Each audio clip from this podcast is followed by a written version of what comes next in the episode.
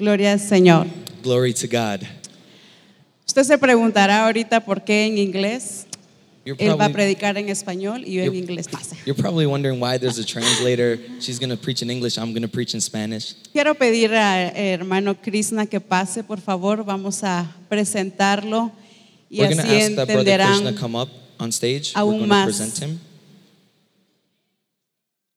Damos gracias al Señor We give thanks to God porque cuando Él dijo que Misión Cristiana el Calvario se establecería en todo el mundo, because when he said that Christian mission to Calvary will be established in the whole world, eso no es una posibilidad, that is not a possibility. eso ya es un hecho. That is already a reality. Amén. Amen. Hermano Krishna, Brother Krishna, bienvenido a Guatemala.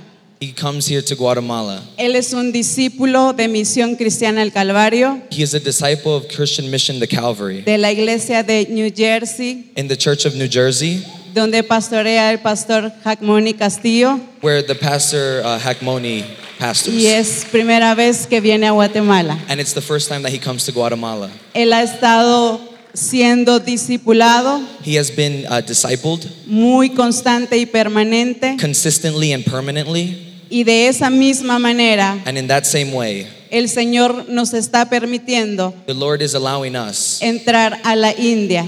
to be in the line. Él es de origen hindú. He is the origin. Damos gloria al Señor por How ello. many of us give glory Amén. to God? Amen. Es que no hay cultura, no hay Without a barrera, no hay idioma There's no language que pueda estorbar el plan de Dios. that doesn't reach the Word of La God. escritura dice The Word of God says que toda nación, that every de nation, toda cultura, that every de culture, todo linaje, that every lineage, todos le adoraremos al Señor. everyone will worship the one true Y aquí God. está el And here ejemplo. He is. Amén. Amen. Tu venida a Guatemala Welcome to Guatemala. es un acto profético It's an it's a prophetic act en donde Misión Cristiana del Calvario where Christian Mission está Calvary ya entrando a la India. is establishing the kingdom of God. Como testimonio, Like a testimony, podemos decir que Él ya está dando testimonio we can say that he is a living testimony a su familia. to his family, Las está discipulando en línea. that he is discipling them online. Así es que el trabajo está ya haciéndose en la India. So the work is already being done. Así es que te bendecimos, That we bless you, tu familia en Guatemala your family in y de Guatemala. todas las naciones que están We representadas acá. Que el Señor te bendiga. That the Lord may continue blessing Qué bueno es tenerte acá. forever. Amén. Amen. Gloria al Señor. Ahora en español.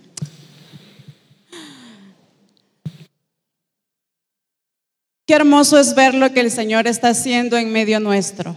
Si algo hay que disfrutar es lo que el Señor hace.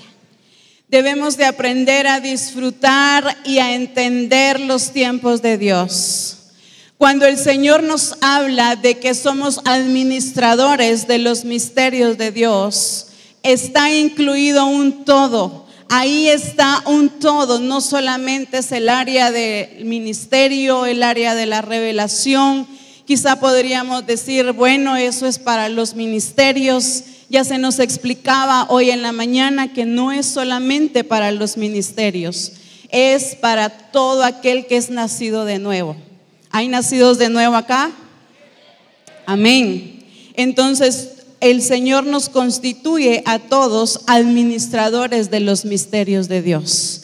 Pero dentro de esa administración hay algo muy importante que el Señor quiere enseñarnos.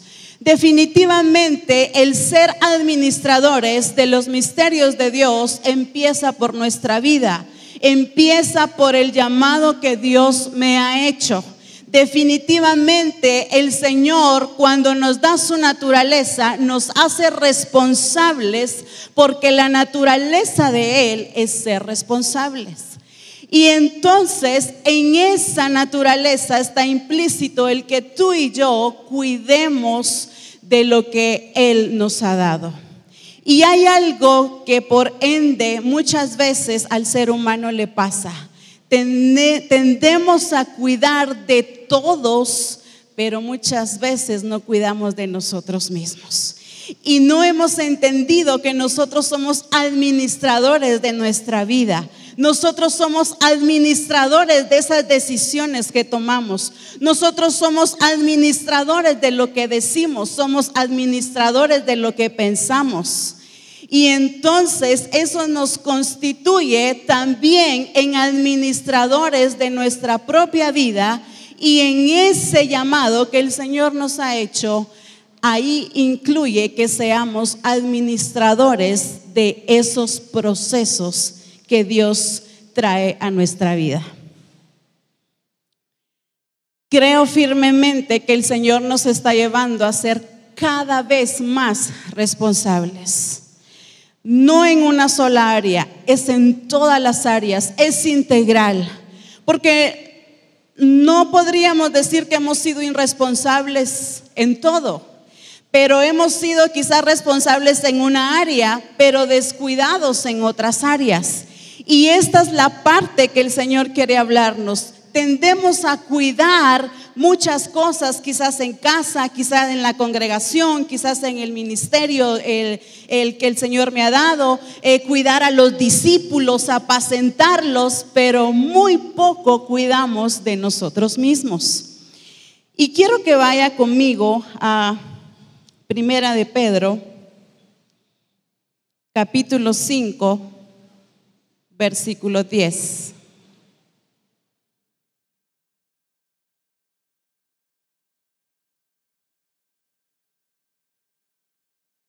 Ya se nos ha leído Primera de Corintios 4, 1 y 2, que es nuestra base del Congreso.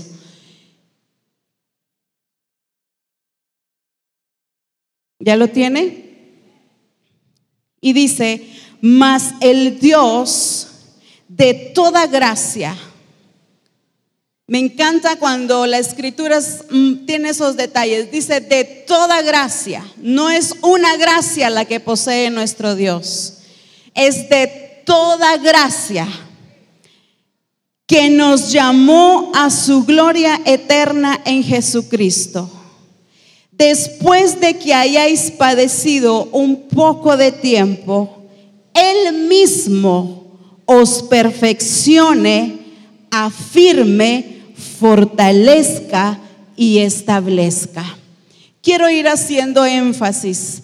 Dice, mas el Dios de toda gracia, ese mismo que nos llamó a ser administradores de sus misterios, ese mismo que un día nos llamó y nos incluyó en su plan eterno, ese mismo dice que Él nos va a perfeccionar.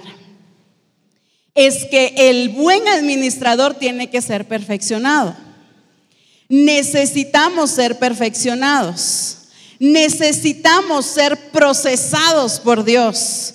Necesitamos que como buenos administradores venga el Señor, el que nos llamó a su gloria eterna, ese mismo nos va a perfeccionar, nos va a afirmar, nos va a fortalecer y nos va a establecer.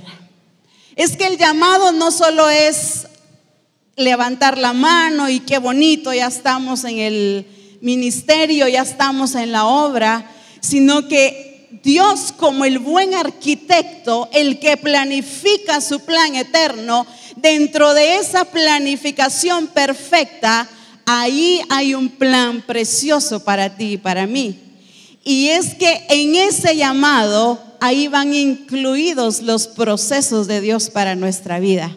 Ahí van incluidos en esos procesos el que tú y yo como administradores seamos perfeccionados. Ya decía el profeta en la mañana que cuando se le dio aquel aquellos talentos, fue probado. Fue probado como buen administrador. No solo fue que le haya repartido, porque nos encanta que el Señor nos diga, tú tienes tal don, tú tienes tal ministerio, pero ya no nos encanta ser perfeccionados. Ya la etapa de, de la perfección de ese proceso es donde ya muchos quizás ahí ya no nos parece. Lo lindo es que la escritura no nos oculta de que tú y yo no vayamos a padecer, de que tú, no y yo, que, tú y yo no vayamos a ser procesados. Y eso es lo que el Señor está haciendo y ha venido haciendo con nosotros. Ese Dios que un día te llamó, no te mintió. Dentro de ese plan, dentro de ese diseño, iba un plan perfecto y es volvernos a su origen. Para volvernos al origen, para volvernos a su misma imagen, necesita pasarnos por esas pruebas, por esos procesos en donde necesitamos ser evaluados, donde necesitamos ser probados. Pero vamos a ir viendo que los procesos y las pruebas nunca son para dañarnos. Vaya conmigo a Santiago capítulo 1, versículo 2 y 4. Es un pasaje que sin duda alguna quizá usted lo ha leído o lo ha enseñado.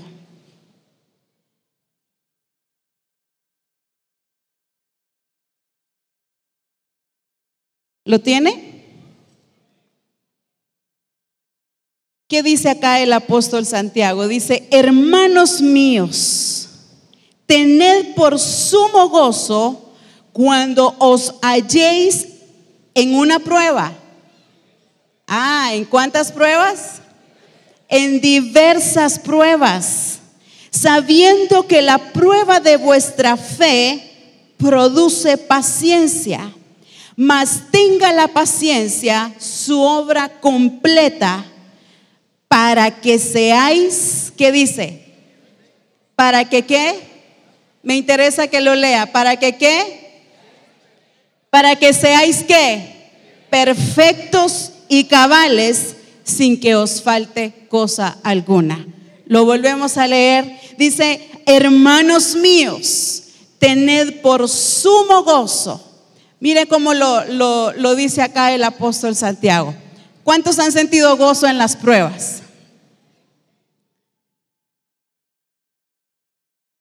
Veo unas risitas nada más. ¿Cuántos, ¿Cuántos podemos decir, mire, estoy gozosa porque estoy pasando una prueba? Pero vamos a ver que sí debe de producir gozo. Dice, tened por sumo gozo cuando halléis, y me encanta, dice, en diversas pruebas. Yo estoy segura que acá todos no hemos, no hemos dejado de pasar solo una prueba, ¿verdad? Han sido muchas pruebas. Y acá dice por diversas pruebas. Sabiendo que la prueba de vuestra fe produce paciencia. Nos está declarando el diseño para qué es la prueba. ¿Para qué es una prueba en nuestra vida? No es para dañarnos, no es para hacernos mal, sino que es para producir ese fruto del Espíritu Santo, que es la paciencia, sabiendo que qué,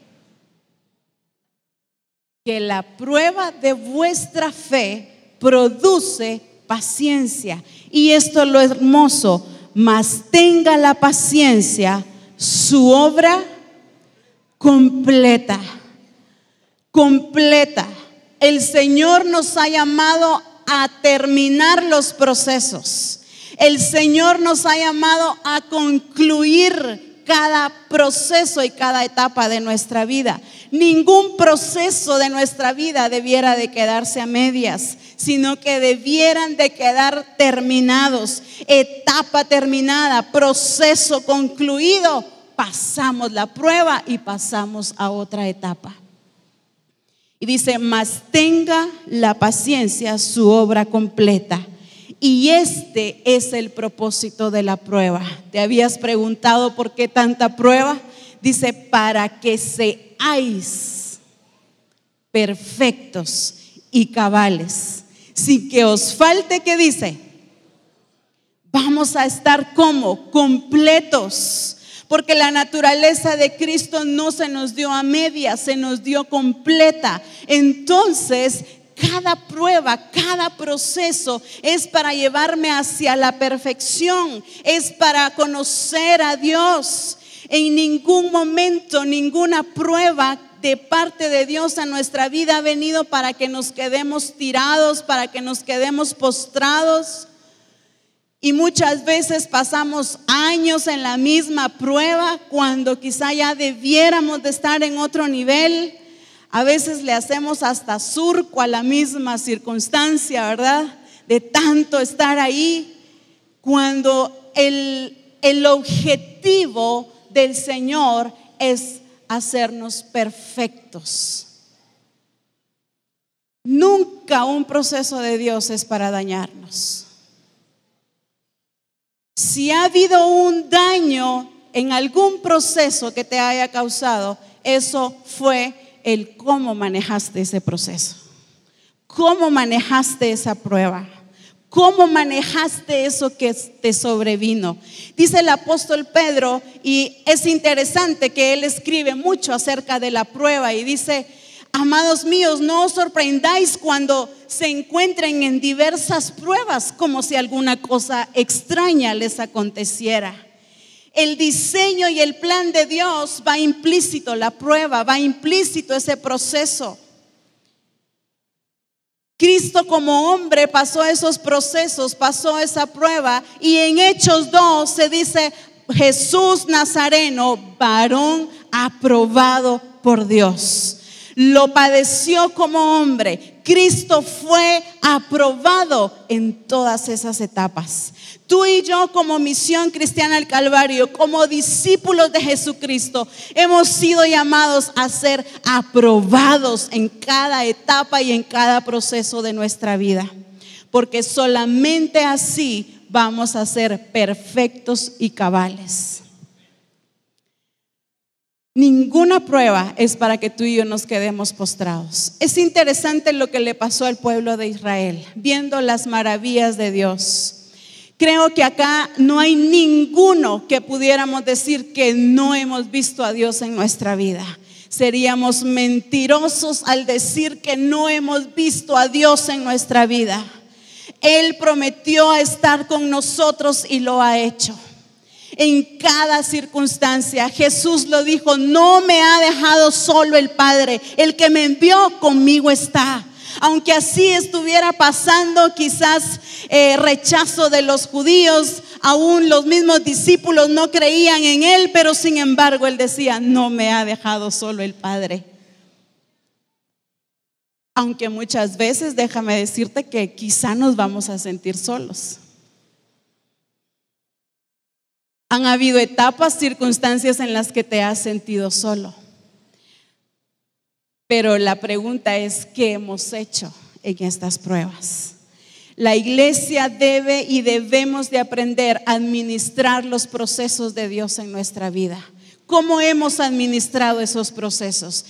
Como buen administrador, ¿cómo has administrado la prueba que quizás estás pasando o que pasaste y cómo saliste, cómo quedaste, qué hiciste?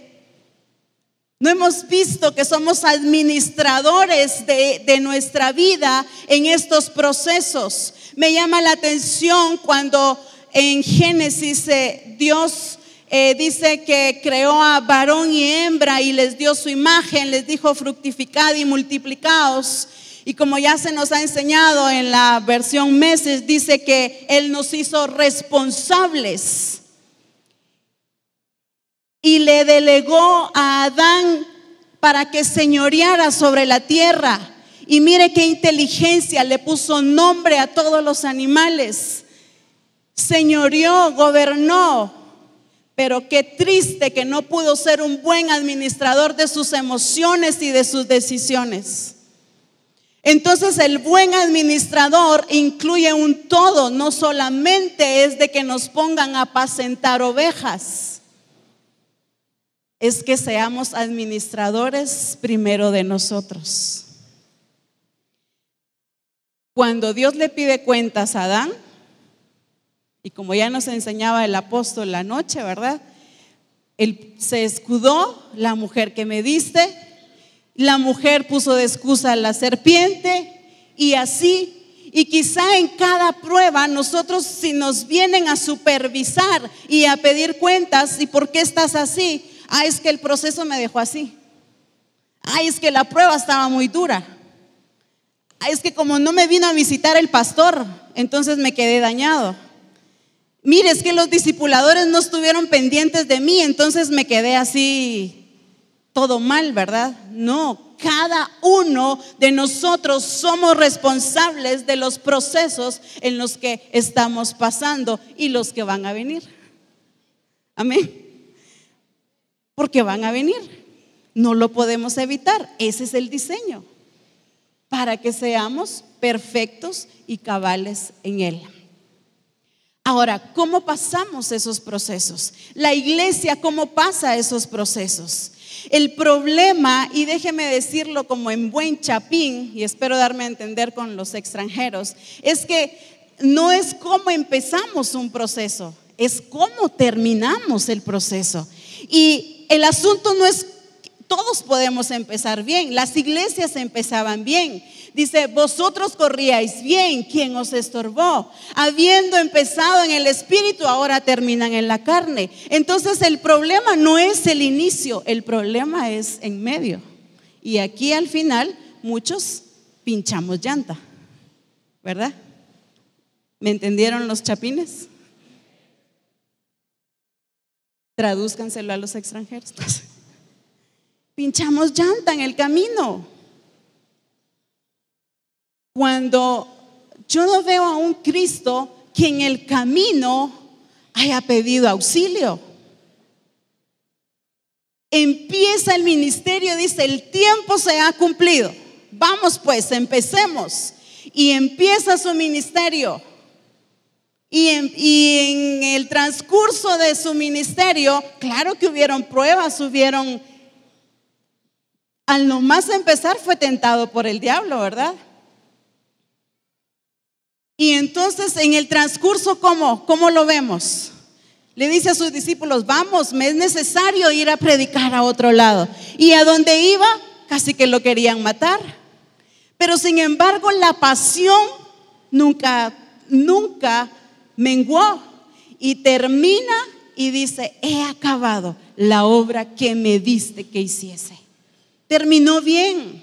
Por eso la escritura en Hebreos 12 dice que Él es el iniciador de la fe, dicen otras versiones, el autor y consumador de nuestra fe, el iniciador y el perfeccionador de nuestra fe, el que perfecciona nuestra fe. Cada etapa, cada proceso, cada prueba es para llevarnos más a Él, para que nuestra fe crezca, para que nuestra fe sea perfeccionada. Nunca es para alejarnos. Si una prueba te alejó de Dios, mira qué hiciste en medio de esa prueba. Si un proceso te alejó de Dios, algo indica que aquí tú hiciste mal. Te dejaste influenciar, te dejaste llevar por lo que veías, por tus sentimientos, por tus emociones, y ese es el gran eh, clavo de la iglesia. Se deja influenciar, mezcla las cosas. Ayer el profeta César decía, ya no es tiempo de que seamos víctimas de nuestras emociones. Ya no es tiempo de hacer el diseño con emociones. Y el caso que se nos ha estado enseñando de Jesús con Lázaro, nunca mezcló sus sentimientos. Amaba a Lázaro, sí. Amaba a Marta, claro. Amaba a María, por supuesto. Interesante que en ese mismo capítulo, cuando habla de María, entre paréntesis, dice la que le ungió los pies. Jesús pudo haber dicho, bueno, esta me ungió, mejor me voy a, mejor voy a quedar bien con ella como Adán, ¿verdad? Prefirió quedar bien con Eva y no con Dios. Y muchas veces en esos procesos y en esas pruebas buscamos atajos y vemos cómo salir de esas pruebas cuando no estamos viendo hacia dónde nos quiere llevar Dios. ¿Qué está trabajando Dios en mi carácter? ¿Qué está trabajando Dios con mi paciencia? ¿Qué está haciendo Dios con mi mente? ¿Qué me quiere limpiar? ¿Qué quiere que salga a luz? Y es que es en esos procesos donde salen a luz aquellas cosas que tú y yo no sabíamos que estaban. Porque es que dice que Él es quien conoce que nuestro corazón. No es cierto que usted mismo ha dicho, uy, yo no sabía que yo era así, ¿verdad? ¿Por qué? Porque cuando somos pasados por esas temperaturas fuertes en esos hornos, ahí sale aquello, ¿verdad? Y sale a florecer todo aquello que usted no sabía. Ah, es que te llevé al desierto para ver qué había en tu corazón. Para ver de qué estabas hecho. Te llevé a tus límites, a tus extremos, para ver con qué material has estado edificando. Y Misión Cristiana al Calvario está viviendo un tiempo de prueba, pero un tiempo de prueba para ser aprobados o desaprobados. Aunque no haya dicho amén. Porque el arquitecto de su plan y de su proyecto, él tiene que ver cómo estamos edificando. Ah, quiero ver ¿Qué material estás usando? ¿Estás usando heno? ¿Estás usando jarasca? ¿Te quemaste en el proceso o saliste aprobado como el oro? Job lo dijo de esta manera, tú conoces mi camino, me probarás y saldré como el oro. Qué certeza la que tenía, porque sabía que en esa prueba era para disfrutar de algo. Por eso acá Santiago dice, que tengamos sumo gozo cuando os halléis en diversas pruebas. ¿Por qué? Porque muy pocas veces en las pruebas o en esos procesos tendemos a ver el premio o el fruto que va a producir eso, sino que solo vemos las circunstancias, vemos fuego, vemos eh, agua, vemos tropiezos, vemos todo aquello que nos puede hacer caer, pero no vemos el fruto que Dios quiere producir en nosotros. Y eso es lo que pasa, que en las circunstancias nos nublamos, la sobriedad se pierde. Y no vemos, por eso me encanta cuando Jesús dice que Él sufrió la cruz, soportó la vergüenza por el gozo que estaba puesto delante de Él. Porque Él no estaba viendo el oprobio, no estaba viendo la vergüenza, Él estaba disfrutando lo que ya veía en nosotros. Amén. Y eso es lo que Él quiere que veamos, que cuando estos procesos de parte de Dios son para producir fruto en nuestra vida, porque el que está, dice que el que ha llevado fruto será limpiado, ¿para qué? Para que lleve qué? Más fruto. Pero muy pocas veces lo vemos así. Ahora bien, hay procesos de parte de Dios y hay otros que son consecuencias de nuestra desobediencia. Consecuencias de nuestro pecado. Ah, es que esta prueba que Dios me mandó, no, Él quizá ya te había hablado para que no cayeras. Entonces solo salió a luz lo que se concibió. Dice que una vez se concibe el pecado y sale a luz. Así es que no todo proceso es de Dios. Muchas de las cosas que a veces pasamos es consecuencia de nuestras malas decisiones. Estás pasando una consecuencia quizás financiera el Señor te dijo, no te metas ese préstamo, te metiste. Ay, el Señor me, me está pasando por un proceso financiero. No, una mala decisión en tu vida. Estoy pasando por un proceso quizá de salud. No, quizás el Señor te dijo, cuídate. De hecho, dice, cuida de ti mismo, ¿verdad?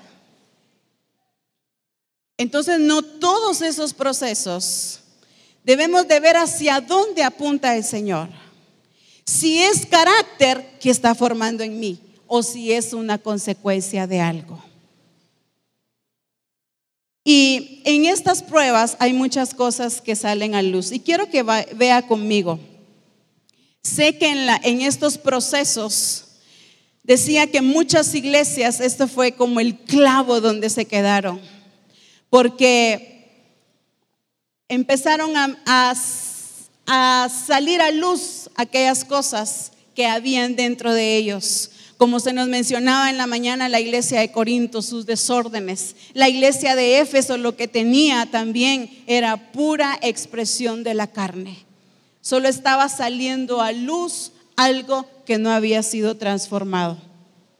Podemos ser probados en lo emocional, en lo financiero, en tantas cosas, pero hay algo que hoy quiero que veamos de parte del Señor y que es algo que en donde he visto a la luz de la escritura y también lo que han visto mis ojos es donde realmente ha sido como el trabón de muchos y es en la corrección.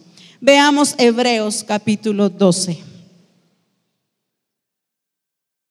La corrección es parte del diseño de Dios para ser perfeccionados.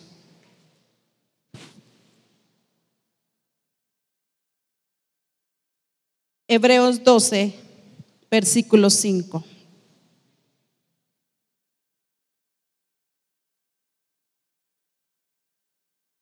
¿Lo tiene? Hebreos 12, versículo 5. Dice, y habéis ya olvidado la exhortación que como a hijos se os dirige diciendo, Hijo mío, no menospreciéis la disciplina del Señor, ni desmayes cuando eres reprendido por Él. Porque el Señor al que ama, disciplina y azota a todo aquel que recibe por hijo. Y mire qué interesante. Si soportáis la disciplina, Dios os trata como a hijos. Porque, ¿qué hijo es aquel a quien el Padre no disciplina?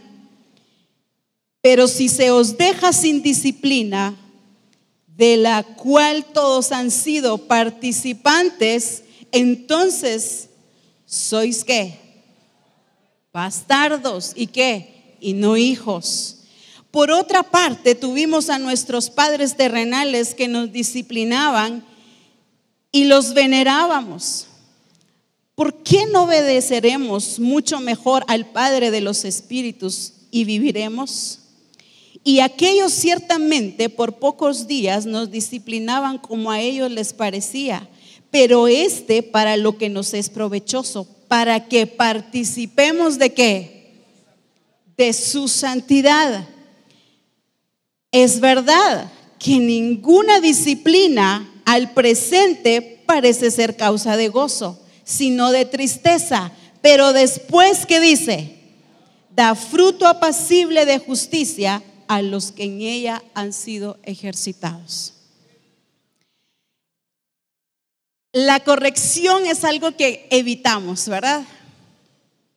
Evitamos quizá muchas veces ser corregidos. No nos gusta ser corregidos. Pero acá la escritura es tan clara que dice que Dios a todo aquel que toma por hijo lo va a disciplinar, lo va a corregir. Y es interesante porque dice que el ser disciplinados, el ser corregidos, nos va a hacer partícipes de su santidad. No somos corregidos, no vamos a, y no, no somos santos. Y si no somos santos, pues no vamos a ser partícipes de esa santidad. Entonces es interesante que cuando se habla de corrección es porque también se me enseñó algo. Se me enseñó, no lo hice bien, entonces voy a ser corregida. ¿Cuántos ministerios hemos corregido a discípulos?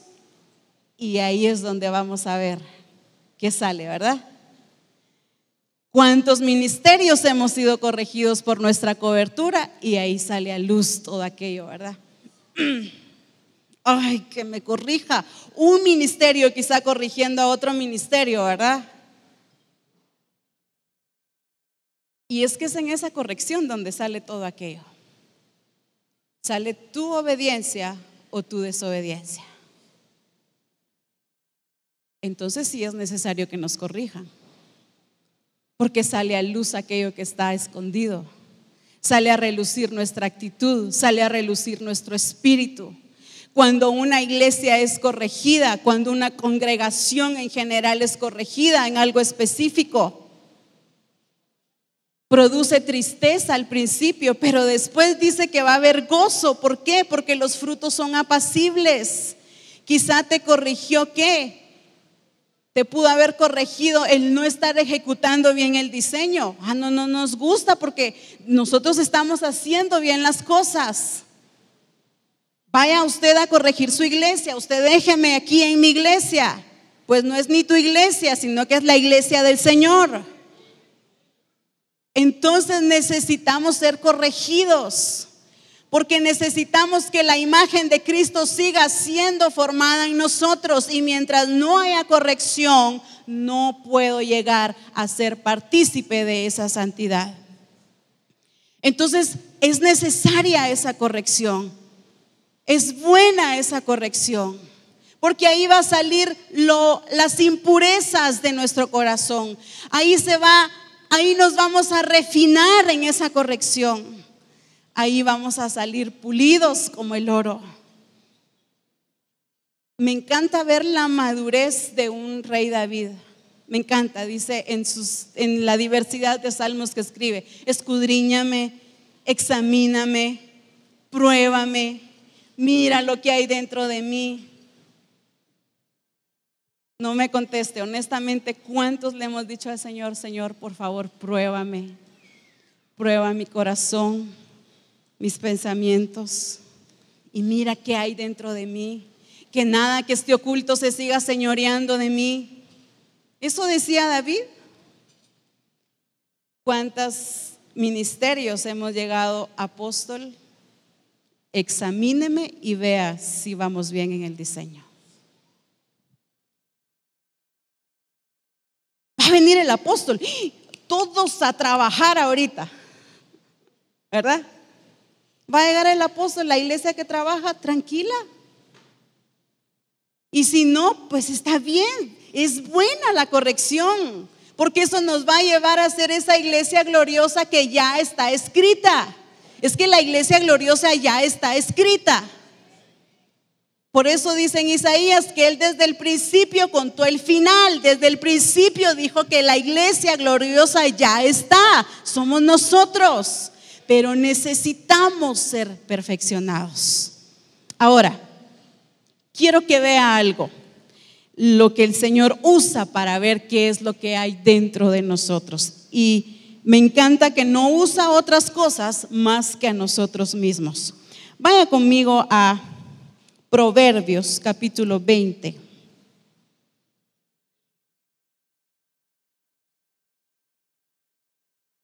Versículo 27. Se lo voy a leer en dos versiones. Es que es muy importante que sale de, de nosotros en esos procesos. Y una es nuestra actitud. Yo se lo voy a leer en la versión PDT. Proverbios 20, 27. ¿Lo tiene? Mire, se lo leo en la PDT. Dice, el espíritu de una persona es la lámpara del Señor. Tremendo, ¿verdad? El espíritu de una persona es la lámpara del Señor. Revela lo que hay dentro de cada uno. ¿A quién va a usar para saber lo que hay dentro de mí? A mí mismo, mi espíritu, mi actitud. En la versión antigua dice, candela de Jehová es el alma del hombre, que escudriña lo secreto del vientre.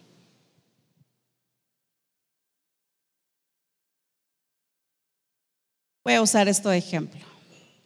Tu espíritu y mi espíritu es lo que Dios usa como una lámpara para ver lo que hay dentro. necesita una candela, una lámpara para ver lo que hay dentro de mi corazón, va a usar mi misma actitud en una circunstancia. Fue lo mismo que usó con el pueblo de Israel, a ellos mismos. Ellos mismos se rebelaban, ellos mismos murmuraban y lo único que hizo fue, ustedes mismos son esa lámpara para ver lo que hay dentro de ustedes. Y eso es lo que el Señor ha estado haciendo con nosotros. Necesita ver qué hay en el corazón de Mari, va a ver el espíritu, cómo actúo, mis actitudes. Porque una circunstancia no define mi futuro, lo que va a definir es mi actitud. El proceso que tú estás pasando no define tu futuro, lo define tu actitud y mi actitud. Cómo llevamos las cosas. Entonces va a usar ese espíritu, lo va a usar como una lámpara nosotros mismos nos exponemos delante de Él. Entonces Él puede decir, aprobado, mm, todavía te falta. Y el tiempo para Misión Cristiana del Calvario llegó. Y decía, creo que fue el profeta eh, Ronnie, aquí todos, ministerios, discípulos, discipuladores, es que aquí no es por función, es porque somos hijos de Dios. Déjeme decirlo de esta manera, para los procesos, para las pruebas, no hay inmunidad. No la tuvo Cristo. La pasó y dijo, varón aprobado por Dios. Este es mi Hijo amado, a él oíd. Y como decía el apóstol, lo lució, ¿verdad? Lució a su Hijo. Y eso es lo que Él quiere de misión el Calvario. ¿Por qué tanto proceso? ¿Por qué tanta prueba? es que quiere lucirnos a nivel mundial. Quiere lucir a su iglesia amada, a la que ha sido pasada por procesos, pero que no se ha quedado postrada porque le ha creído, porque fiel es el quien nos ha llamado. Entonces esa iglesia es digna de ser llamada, aprobada por Él. Entonces la va a lucir. ¿Por qué nos está probando o procesando, trabajando nuestra fe? Porque la tarea que viene es grande. Si nos está delegando libertar la creación, entonces nosotros mismos debemos de ir ya libres, responsables de nosotros mismos. Por eso el énfasis que se está dando es cada uno, porque cada uno, esto no es a nivel grupal, Se decía ayer, muchas veces eh, los discípulos van adelante y el pastor atrás. Es que esto no es por mi función, esto es por naturaleza. Y si tu discípulo estás avanzando, no te sientas mal. Corre porque el proceso es tuyo y la responsabilidad de ser transformado y de llegar a la imagen de Cristo es tuya. Y de nadie más. De nadie más. Así es que el Señor está probando. Claro que va a probar. En la escritura encontramos que Él probó a todos los hombres.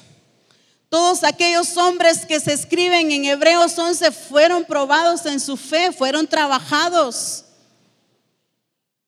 Y me encanta que en ningún momento sale a relucir el pasado de ellos, sino que la fe de ellos, la fe que pusieron en aquel que los llamó porque un pasado te ata, porque esas pruebas que te tienen ahí, te tienen ahí, te mantienen ahí, esa es pura arma de Satanás, entreteniendo a una iglesia, entreteniendo a un discípulo para que no avance. Y nadie avanza en los procesos y en los propósitos de Dios viendo hacia atrás.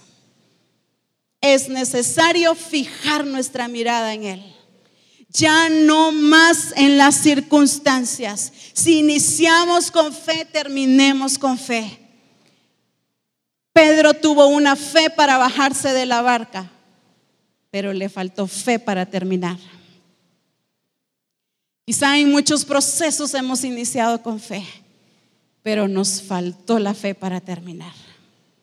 No estamos para abortar procesos no estamos para quedarnos a medias. Estamos para concluir, porque el que empezó en nosotros la buena obra la perfeccionará hasta el día de Jesucristo. Él no se queda a medias, Él no ha desistido. Él prometió concluirlo y lo está haciendo. Amén. Ningún proceso es para alejarnos de Dios. ¿Cómo salimos de esto? El cómo salimos de un proceso es el resultado de lo que hacemos cuando estamos en ese proceso. ¿En dónde pones tu mirada? ¿En dónde pones tu confianza? ¿En dónde, dónde nos agarramos? Quizá las circunstancias son contrarias, son negativas a aquellas promesas que un día Dios nos hizo. Me encanta cuando en Romanos 4 se habla de Abraham y dice que aunque su cuerpo ya estaba viejo, ya estaba desgastado, dice que su fe nunca se debilitó. No fijó su mirada en las circunstancias, en su cuerpo, en lo que quizá no podía hacer, sino que su fe estaba en quien lo había dicho. Amén. Y ese es el problema muchas veces que no vemos en quién fue quien dijo esa promesa. Y me encanta ver el proceso de Sara. Dice que cuando Dios le estaba hablando a Abraham, pues Sara detrás de unas cortinas, oyendo que iba a tener un hijo, pues yo me imagino la escena, quizás ella se vio y haber dicho, no, yo ya estoy vieja. Ya le había cesado el tiempo de las mujeres, y ella piensa y dice, ¿tendré yo deleite todavía con mi marido, verdad? Miren todo lo que pensó, todo lo que procesó, pero se rió. No sé, la escritura no dice cómo, cómo trabajó su fe, pero esta mujer tuvo que haber hecho algo. El, Señor no solo era con Abraham, era con Sara, el plan era con Sara. Y muchas veces como no creemos que el plan es con nosotros, entonces buscamos atajos, buscamos otras eh, respuestas, otras circunstancias y entonces vienen los Ismaeles.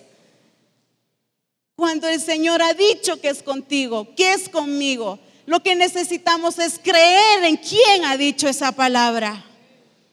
Y entonces en Hebreos 11 se escribe después de Sara. No es quizá la misma actitud de una Sara, de aquella que se rió al principio. Dice que Sara, y me encanta, dice la misma Sara, y no lo dice despectivamente, sino que quizá la misma Sara que no creía, ahora dice la misma Sara terminó creyendo que era fiel quien lo había prometido. Porque él creyó, ella creyó en quien dijo esa palabra. Se basó en la naturaleza de esa persona, en la fidelidad de esa persona. Y entonces aquí, cuando ya tiene al hijo, aquí ya no se ríe de burla, aquí ya se ríe de gozo porque las pruebas, la prueba de nuestra fe produce paciencia, pero también va a producir gozo. Entonces aquí se ríe de gozo. Yo me imagino a una Sara con un bebé en brazos y decir, cualquiera que me vea se va a reír conmigo, porque una viejita. Y mire todo lo que el Señor hizo con ella. Es que no solo era el hijo. Ella misma dice, ¿tendré yo deleite después de tantos años? El Señor le restauró todo, todo se lo hizo de nuevo. Es más, no le restauró, todo se lo hizo de nuevo. Entonces, Vemos a una Sara que el final, ¿cómo termina? No termina derrotada, no termina triste, no termina amargada porque era estéril. Termina gozosa porque le creyó en quién había dicho eso. Y Misión Cristiana del Calvario, tenemos que aprender a creer quién es el que nos llamó. Tenemos que aprender a creer en la fidelidad de Dios, que no es una característica, es la naturaleza de nuestro Padre. Amén. Y eso es lo que necesitamos, creer en esa fidelidad. Que lo que un día quizá te hizo llorar o te hizo reír, después vas a estar llena de gozo, lleno de gozo, gozándote, porque ahora los frutos son apacibles. Es que ningún proceso es para quedarnos postrados. Ninguno de ellos es para que quedamos todos quizás adoloridos, fracturados, lisiados, decían ayer. Ni para abortar, ni para quedar lisiados, ni para quedar paralíticos. No, es para avanzar hacia lo que Dios nos ha dicho. Quiero que vea conmigo algo de que es muy hermoso este caso. Pero el énfasis que quiero que veamos es cómo salieron de esa prueba. Y la pregunta que el Espíritu Santo hoy te hace a ti como misión cristiana al Calvario, ¿cómo has salido de ese proceso? ¿Cómo hemos administrado esos procesos? ¿Hemos salido con más fe? ¿Hemos salido fortalecidos? ¿O hemos salido pidiendo suero porque la deshidratación ya es mucha? Veamos este caso. Daniel capítulo 3.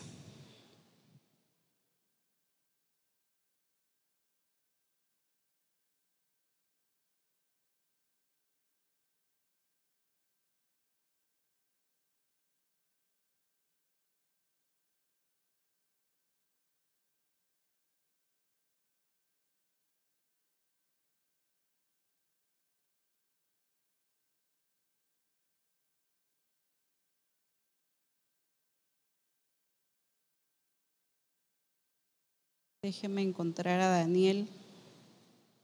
Daniel capítulo 3. Vamos a leer rápido. Y es lo que ya conocemos a estos muchachos de Sadrach, Mesach y Abednego. No vamos a resaltar tanto la historia, ya sabemos que Nabucodonosor mandó a hacer una estatua para que se adorara. Y quiero que veamos lo que pasa. Versículo 19. ¿Lo tiene? Entonces Nabucodonosor se llenó de ira y se demudó el aspecto de su rostro contra Sadrach, Mesach y Abednego. Y ordenó que el horno se calentase siete veces más de lo acostumbrado. Y mandó a hombres muy vigorosos que tenía en su ejército que atasen a Sadrach, Mesach y Abednego para echarlos en el horno de fuego ardiendo. Entonces estos varones fueron atados con sus mantos, sus calzas, sus turbantes y sus vestidos y fueron echados dentro del horno de fuego ardiendo.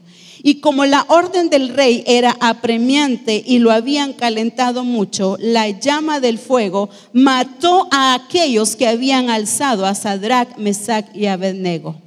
Y estos tres varones, Sadrach, Mesach y Abednego, cayeron atados dentro del horno de fuego ardiendo. Entonces el rey Nabucodonosor se espantó y se levantó apresuradamente y dijo a los de su consejo, ¿no echaron a tres varones atados dentro del fuego? Ellos respondieron al rey, es verdad, oh rey. Y él dijo, he aquí yo veo cuatro varones sueltos que pasean en medio del fuego sin sufrir ningún daño.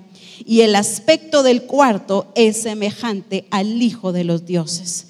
Entonces Nabucodonosor se acercó a la puerta del horno de fuego ardiendo y dijo, Sadrach, Mesach y Abednego, siervos del Dios Altísimo, salid y venid.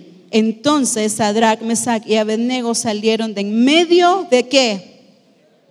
Del fuego. Y se juntaron los sátrapas, los gobernadores, los capitanes y los consejeros del rey para mirar a estos varones como el fuego no había tenido poder sobre sus cuerpos, ni aún el cabello de sus cabezas se había quemado sus ropas estaban intactas y ni siquiera olor a fuego tenían. Mire qué hermoso. A ellos ya hemos visto, se les probó la identidad, pero se les probó dónde tenían puesta su confianza. ¿verdad? Y pues como no obedecieron, Nabucodonosor dice que enciendan siete veces más ese horno. Y los que los echaron ni siquiera habían llegado y ya estaban quemados. El asunto en esto es que en esta prueba, ¿cómo salieron ellos? Eso era para realmente quemarlos. Si a los que los fueron a echar ellos se quemaron, ¿cómo no iba a pasar con los que estaban ahí adentro? La pregunta es, ¿cómo salimos de las pruebas? Quizás has sentido que el horno se ha calentado más de siete veces. A ellos fueron siete, no, a mí catorce, si usted viera. Se me duplicó, ¿verdad? Y sentimos aquel, aquel fuego, aquel calor donde se están intensificando las cosas. Pero me encanta que dice que llamaron a los sátrapas, a todos, para ver cómo estos hombres no habían sufrido ningún daño. Es que el mundo está viendo también cómo salimos de esto. Ah, no, pero si para ser como Él, no, si está más, yo tengo más fe que Él, dicen a veces los impíos. ¿Por qué? Porque el asunto no es solo pasar el desierto, sino que pasar el desierto, pero salir aprobados. No es solo pasar la prueba, sino que en esa prueba salir aprobados. Jesús, varón aprobado por Dios, y lo voy a seguir resaltando, porque fue como hombre que fue probado acá en la tierra. Y entonces dice que sus ropas no sufrieron ningún daño, el pelo no sufrió ningún daño. ¿No es cierto que, que el pelo, verdad, es fácil de quemarse? Pero me encanta que dice que ni sus ropas, ¿qué? Olían a fuego. Yo creo que todos acá hemos hecho esas famosas, eh, esas parrilladas, ¿verdad? Esas churrasqueadas, decimos acá, o qué más, esos asados de carne eh, ¿cómo será en otros países? A ver, Pastor César, usted solo vive ahí en parrilladas. ¿Verdad? Pero no es cierto que cuando se asa esa carne, rápido la ropa que agarra olor a humo.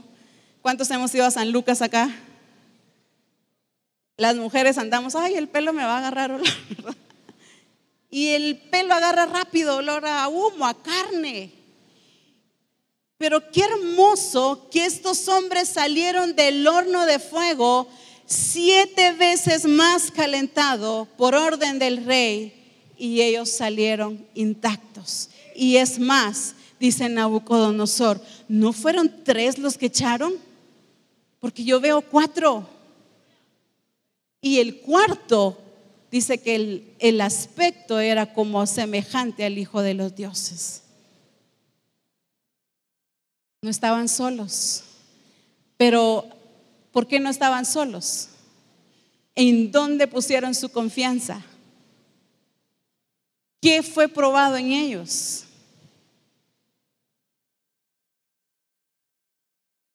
En esos procesos, decía al principio, quizás nos hemos sentido solos. Y quizá por un momento el Señor nos deje para ver qué decisión tomamos y para ver qué hay en nuestro corazón. Porque Él va a venir a probar. Pero ellos pusieron su confianza en Él. Y en esa prueba no salieron ni lisiados, ni ahumados, ni quemados, ni torturados, ni cojeando. Salieron intactos porque su fe la pusieron en el Hijo de Dios, en el Hijo de Dios. Y la iglesia de Jesucristo, los administradores del reino de los misterios de Dios que somos nosotros, nuestra fe debe de estar puesta en Él. Por eso es que muchas veces no queremos nada con el diseño. No queremos nada con Dios porque nuestra relación terminó mal. Porque nuestra fe se dañó en el camino.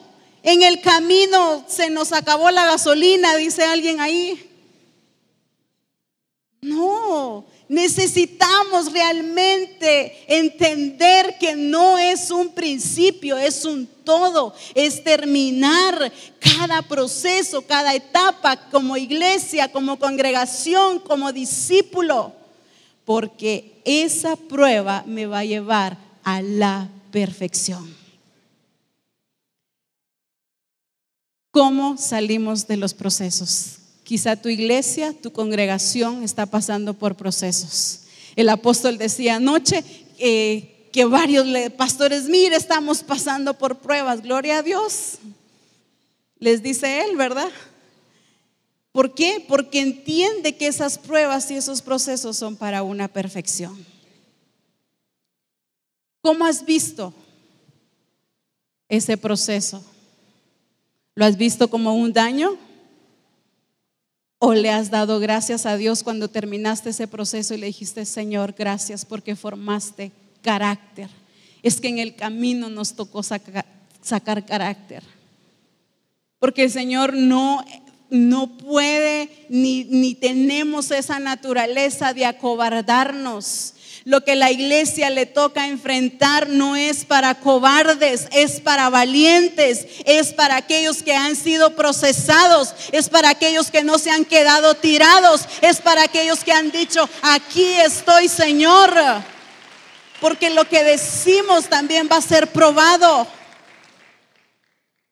que no nos encontremos llorando aquello que Dios nos ha quitado. Muchas veces en los procesos Dios quita cosas y nosotros lloramos por eso, cuando eso no es de Él. No nos encontremos como un Samuel llorando a un Saúl cuando ya Dios lo había desechado. No nos encontremos llorando por aquel sentimiento que nos quitó cuando eso no es parte de Él, no es parte de su naturaleza. Y me encanta ver el proceso de David ¿Por qué tanto proceso con David? ¿Hacia dónde apuntaba Dios con David? Por supuesto que muchos hombres más en la escritura, pero vamos y veamos un David cuidando las ovejas allá y que tuvo que enfrentarse por cuidar a las ovejas, enfrentarse con el oso y luego le tocó enfrentar al león y luego le toca enfrentar a un Goliat y luego le toca enfrentar a un Saúl luego le toca enfrentar quizás a sus propios hijos y luego al ejército. Pero ¿hacia qué apuntaba Dios con David? Apuntaba hacia un hombre valiente, a un hombre de guerra que terminaría de conquistar la tierra prometida. El hombre que iba a terminar de conquistar, ese rey valiente, no podía ser uno que saliera corriendo a la primera. Entonces, ¿por qué tanto proceso con Misión Cristiana al Calvario? ¿Por qué tanto? Quizás nos ha tocado vencer osos, leones, gigantes. Porque nos está volviendo una misión fuerte, nos está volviendo una misión conquistadora, abarcadora en su plan. Una misión que si dice entras a la India, entras a la India. Que si dice entras a Japón, entras a Japón contra toda cultura, contra todo aquello que se oponga. Porque es una iglesia que el Señor le ha trabajado carácter. Carácter. Eso es lo que se necesita. Siervos y siervas de Dios con carácter. Quizá en esos procesos el Señor te ha tocado, le ha tocado formarnos carácter. Quizá un carácter débil a un carácter fuerte quizá algo inestable, algo que no tambalee. Por eso dice, el mismo que nos llamó nos perfeccionará, nos afirmará, nos fortalecerá y nos establecerá, porque necesita una iglesia firme, estable. Que aunque digan, enciendan siete veces más ese horno, no nos echemos para atrás. Y si no, dijeron ellos, y no porque Dios no pudiera hacerlo, sino porque Él es soberano para hacer lo que Él quiere. Amén. Gloria Señor. Ponte de pie.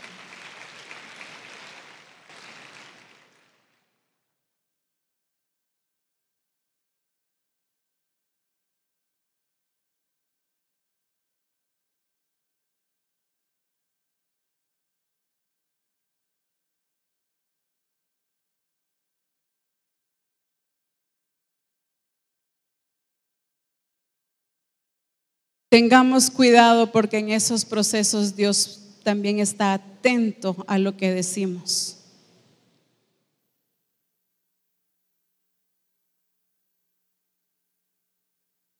Salmos 17:3 David dice, Tú has probado mi corazón, me has visitado de noche,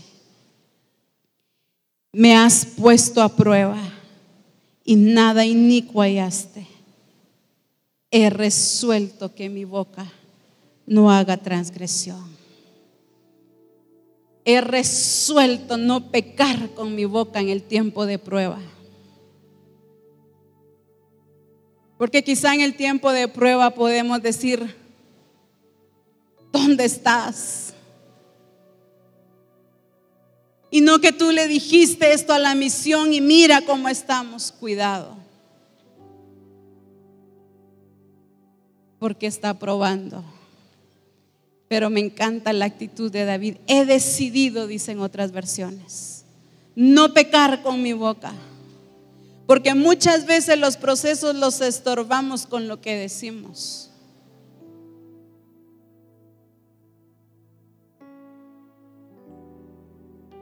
Y como se nos ha estado enseñando, es tiempo de ordenarnos.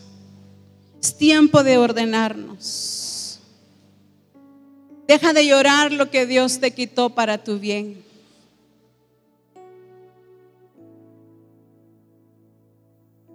Yo los afligí y los probé para la postre hacerles bien, dice el Señor.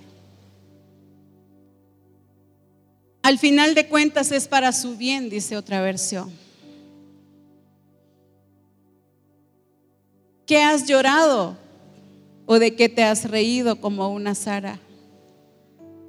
¿Qué no has permitido que sea corregido como discípulo, como ministerios? ¿Qué no hemos permitido? Cuando es para nuestro propio bien. Todo aquel que Dios toma por hijo lo va a disciplinar.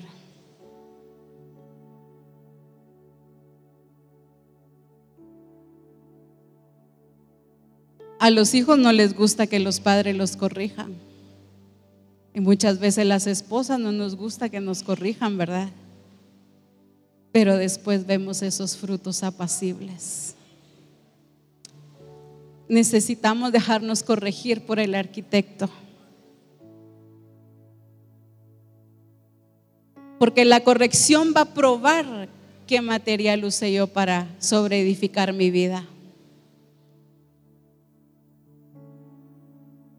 Y tú y el Señor cierra tus ojos porque esto es cada uno, dice la escritura. Es que ningún proceso fue para dañarnos. Quizá algo te terminó sacando, dudando. Jesús le dijo a Pedro, ¿por qué dudaste? Si te Salvé de una porque no te voy a salvar de otra, podría decirnos el Señor.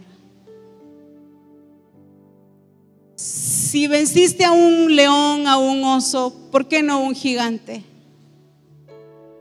¿Por qué dudamos cuando viene otra prueba, cuando lo, hemos visto la fidelidad de Él en las anteriores? La duda es enemiga de Dios porque es imposible agradarlo. ¿Por qué dudamos? ¿O por qué te ha tocado repetir lecciones? Quizá porque no has soltado. Quizá el orgullo. Hay algo que el Señor quiere y es rendición. Fuera mucho más fácil cuando Él trabaja nuestro carácter si rindiéramos lo que hay en nuestro corazón. Pero es como yo quiero.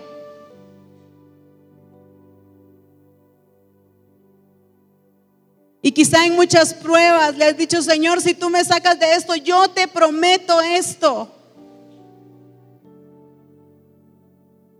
Y te ha librado y no has cumplido con eso.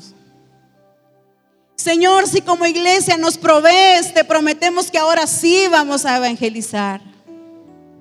Señor, si tú me das esto, yo te prometo que ahora sí lo voy a hacer.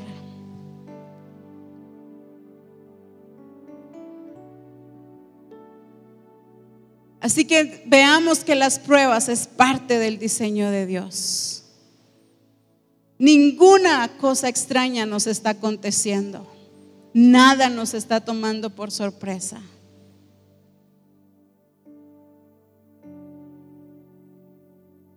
Tú y Señor.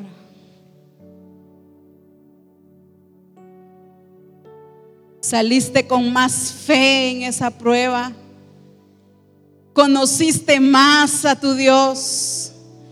Conociste más a ese Dios que te llamó. Te enamoraste más de Él porque ahí Él te mostró una vez más su fidelidad. Y es que eso fue lo que pasó con David. Lo conoció allá, librándolo del oso, librándolo de un león librándolo de Goliat, ahora le tocaba enfrentar a un Saúl. Pero en ningún proceso se quedó postrado. Es tiempo de avanzar como administradores de nuestra vida. Es tiempo de avanzar. Es tiempo de avanzar. En el nombre de Jesús.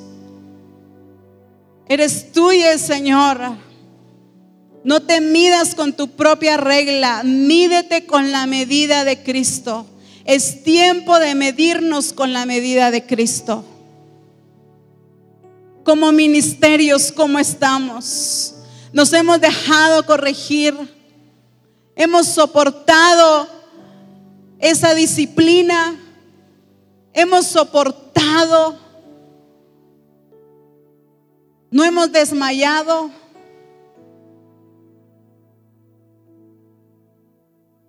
En el nombre de Jesús.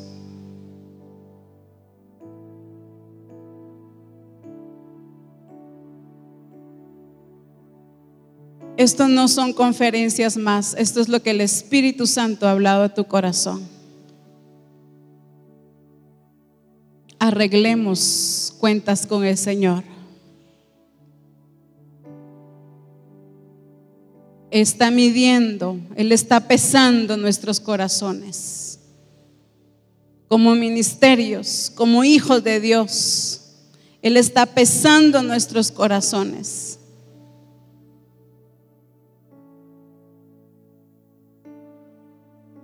Sin que os falte cosa alguna, que no le falte nada a esa balanza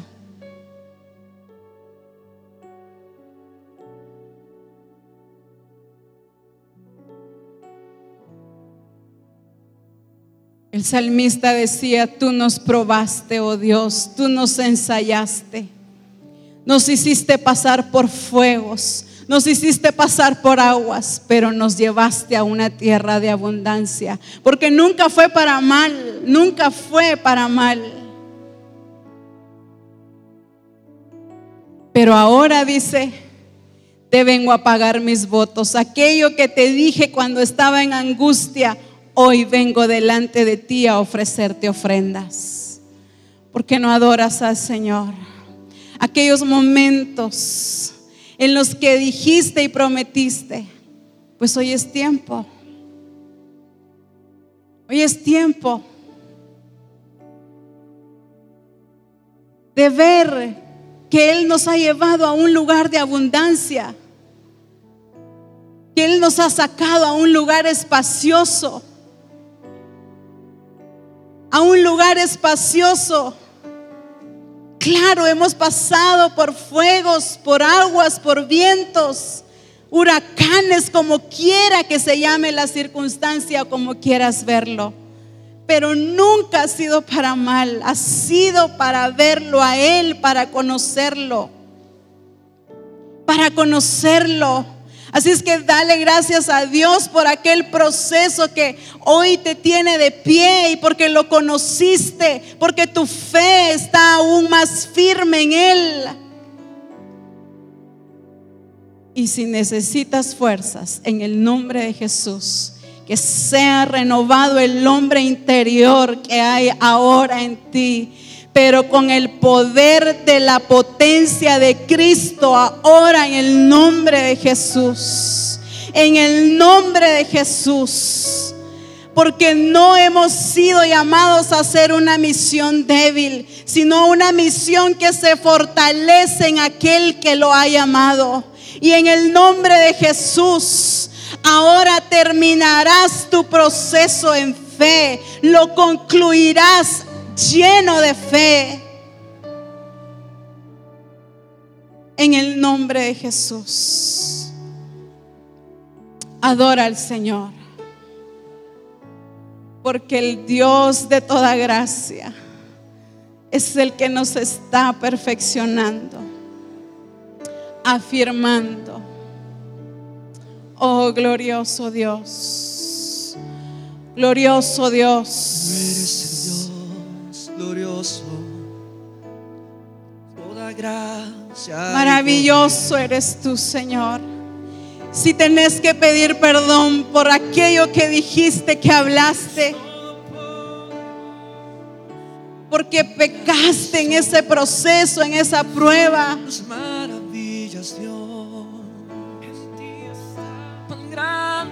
Resuelve ahora que tu boca no peque en el nombre de Jesús, para que le sirvamos con un corazón perfecto, para que le sirvamos con un corazón perfecto. Tus planes perfectos son. Sí, son perfectos tus planes, Señor. Todo lo hiciste conforme Eso a tu es. voluntad.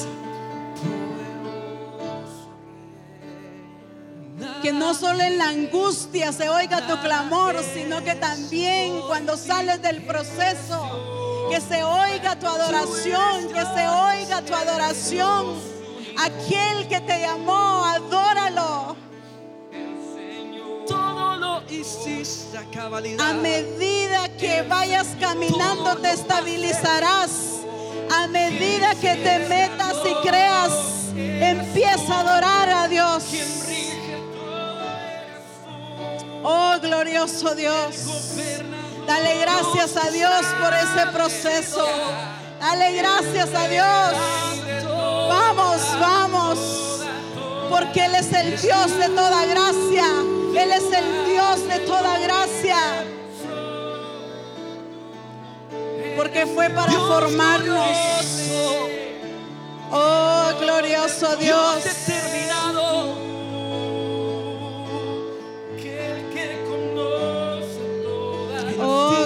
La Dios. define. En ti se origina la excelencia. Es para formarnos. Es para llevarnos a otro nivel. Para ir de gloria en gloria. Para ir de aumento en aumento. Fuertes. Oh, sí. Glorioso Dios. No hay otro Dios.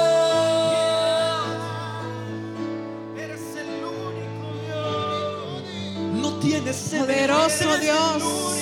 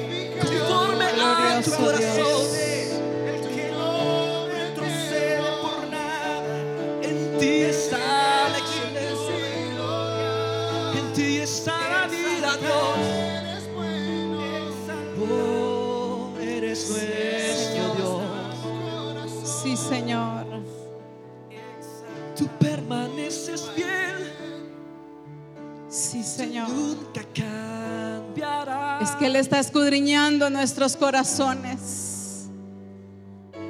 Está escudriñando nuestros corazones. Es un de adentro hacia afuera.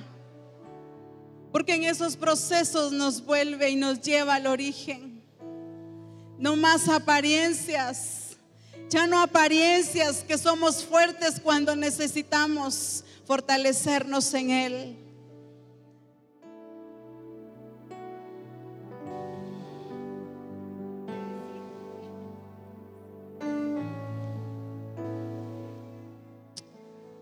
Eso es, no pares de adorarlo. Es que que nuestro clamor no se oiga cuando estamos en angustia. Oigamos a Dios, deleitémonos en Él, El Dios sin mancha, deleitémonos en Él. el Dios sin defectos. Deja a un lado la congoja, la aflicción. No seamos como el pueblo de Israel, que Dios oía el gemido de ellos y Dios les hablaba, pero ellos no podían oír a Dios a causa de esa congoja, a causa de esa aflicción. Y hoy es tiempo de dejarlo. Hoy es tiempo de dejar esa congoja y esa aflicción, porque hoy entendemos que los procesos nos llevan al origen, nos llevan a su perfección y por eso debemos de adorarle como el único Dios. Aquel que nos llamó, aquel que nos llamó, ese mismo es el que nos va a perfeccionar, pero también promete fortalecernos.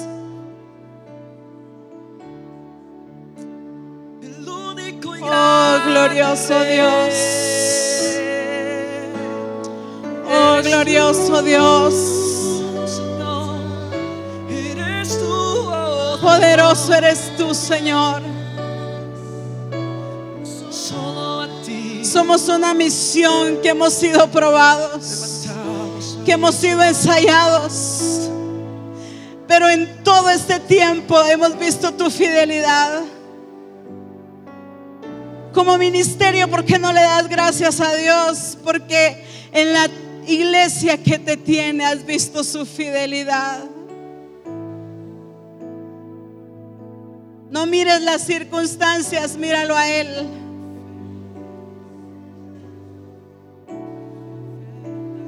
Porque nos llevó a ese lugar para Él revelarse a nuestras vidas.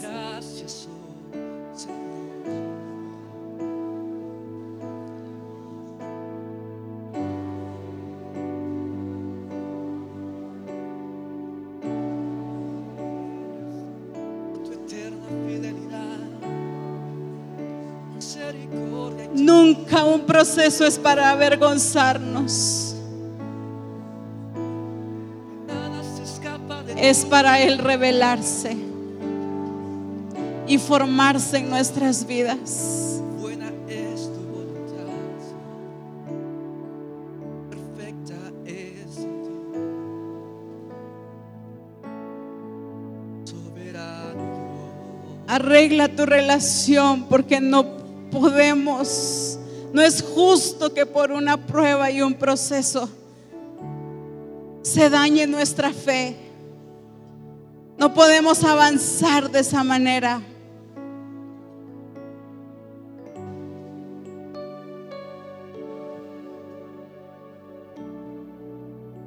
Glorioso eres tú, Señor.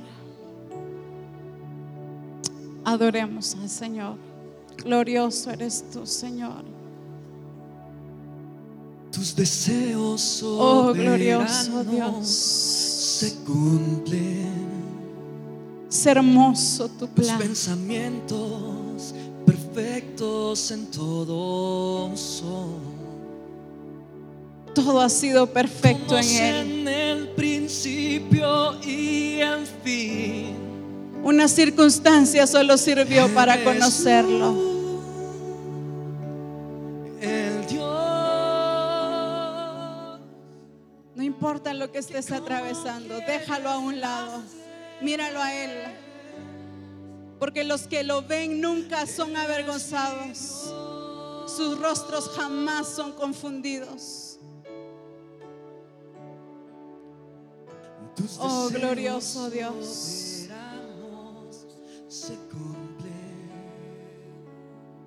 Deja que termine la obra que Él empezó. Perfectos en todo.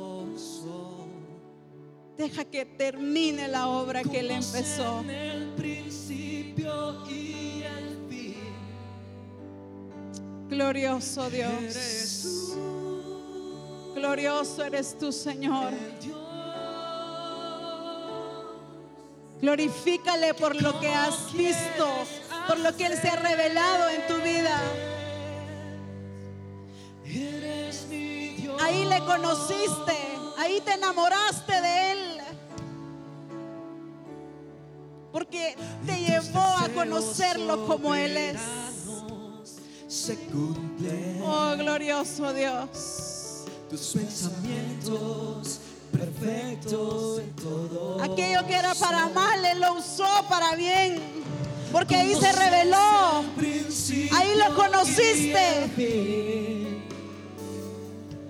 Eres tú. Ahí conociste sus misericordias, su perdón,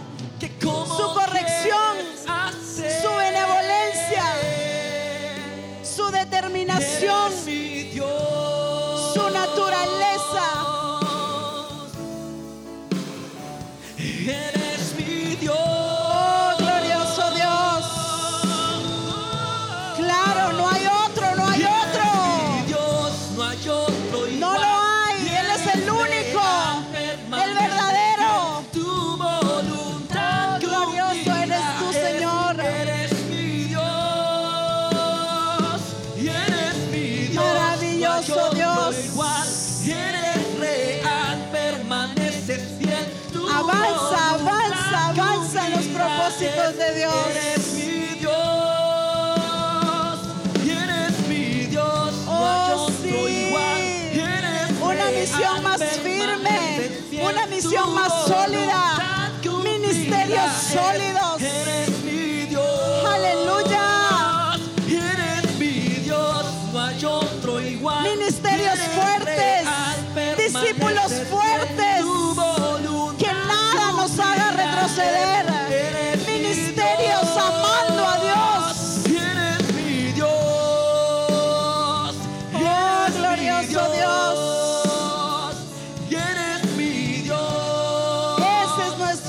nuestro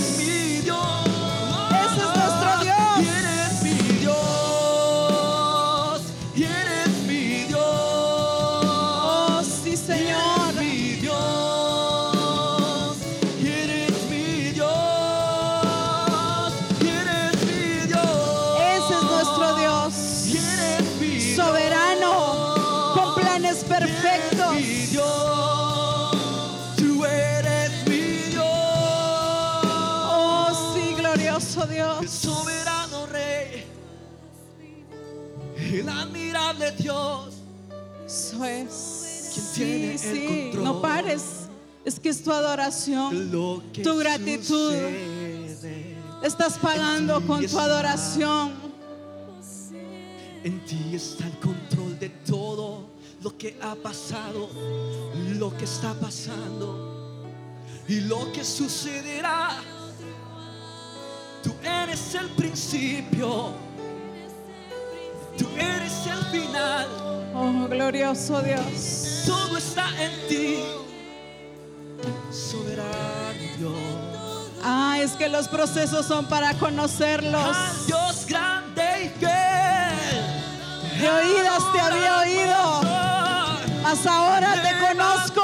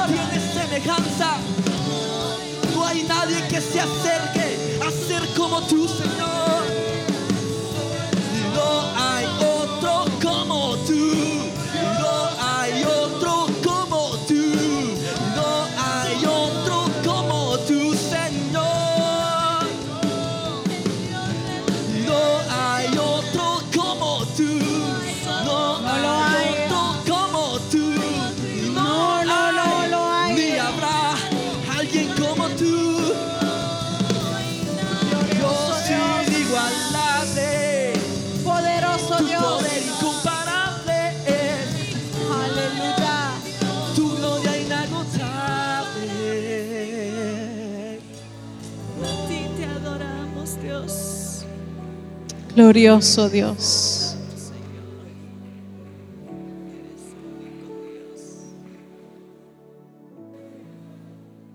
Toda circunstancia debe acercarnos a Dios. Me encanta cómo el, el salmista lo dice en el Salmo 73. Solo le leo un versículo, no lo busque. En todo el contexto él habla de que no entendía por qué otros prosperaban. Y él dice, mis pies casi resbalaban y mi alma se angustió y se amargó. Pero hasta cuando entré a tu santuario entendí esto, dice. Entendí el fin de ellos. Pero me gusta esta parte. Y en el verso 28 dice acá, pero en cuanto a mí, dice, el acercarme a Dios ha sido el bien. No importa qué esté pasando, qué circunstancia, qué está pasando, pero esto, en cuanto a mí, lo que ha pasado es que esto me acercó a ti.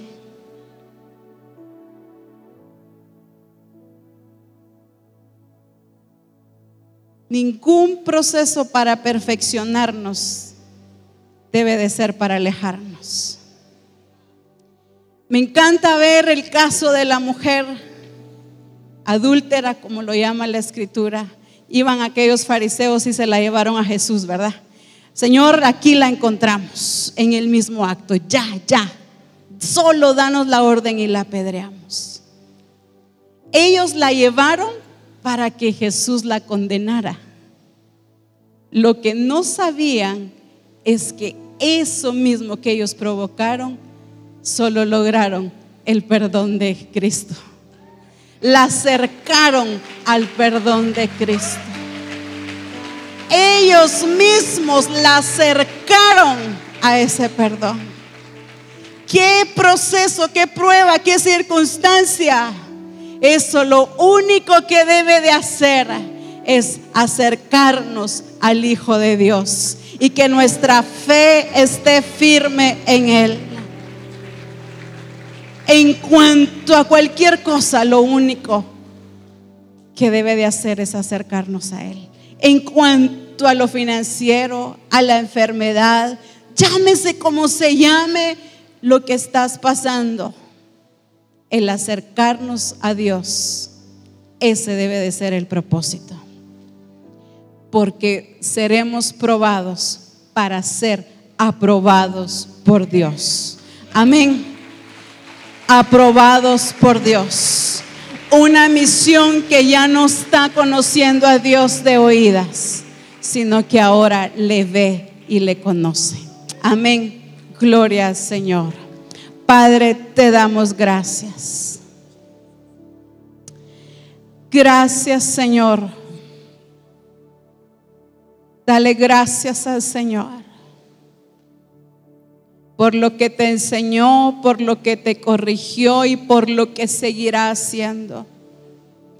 Porque el mismo que empezó la buena obra en nosotros, la perfeccionará hasta el día de Jesucristo.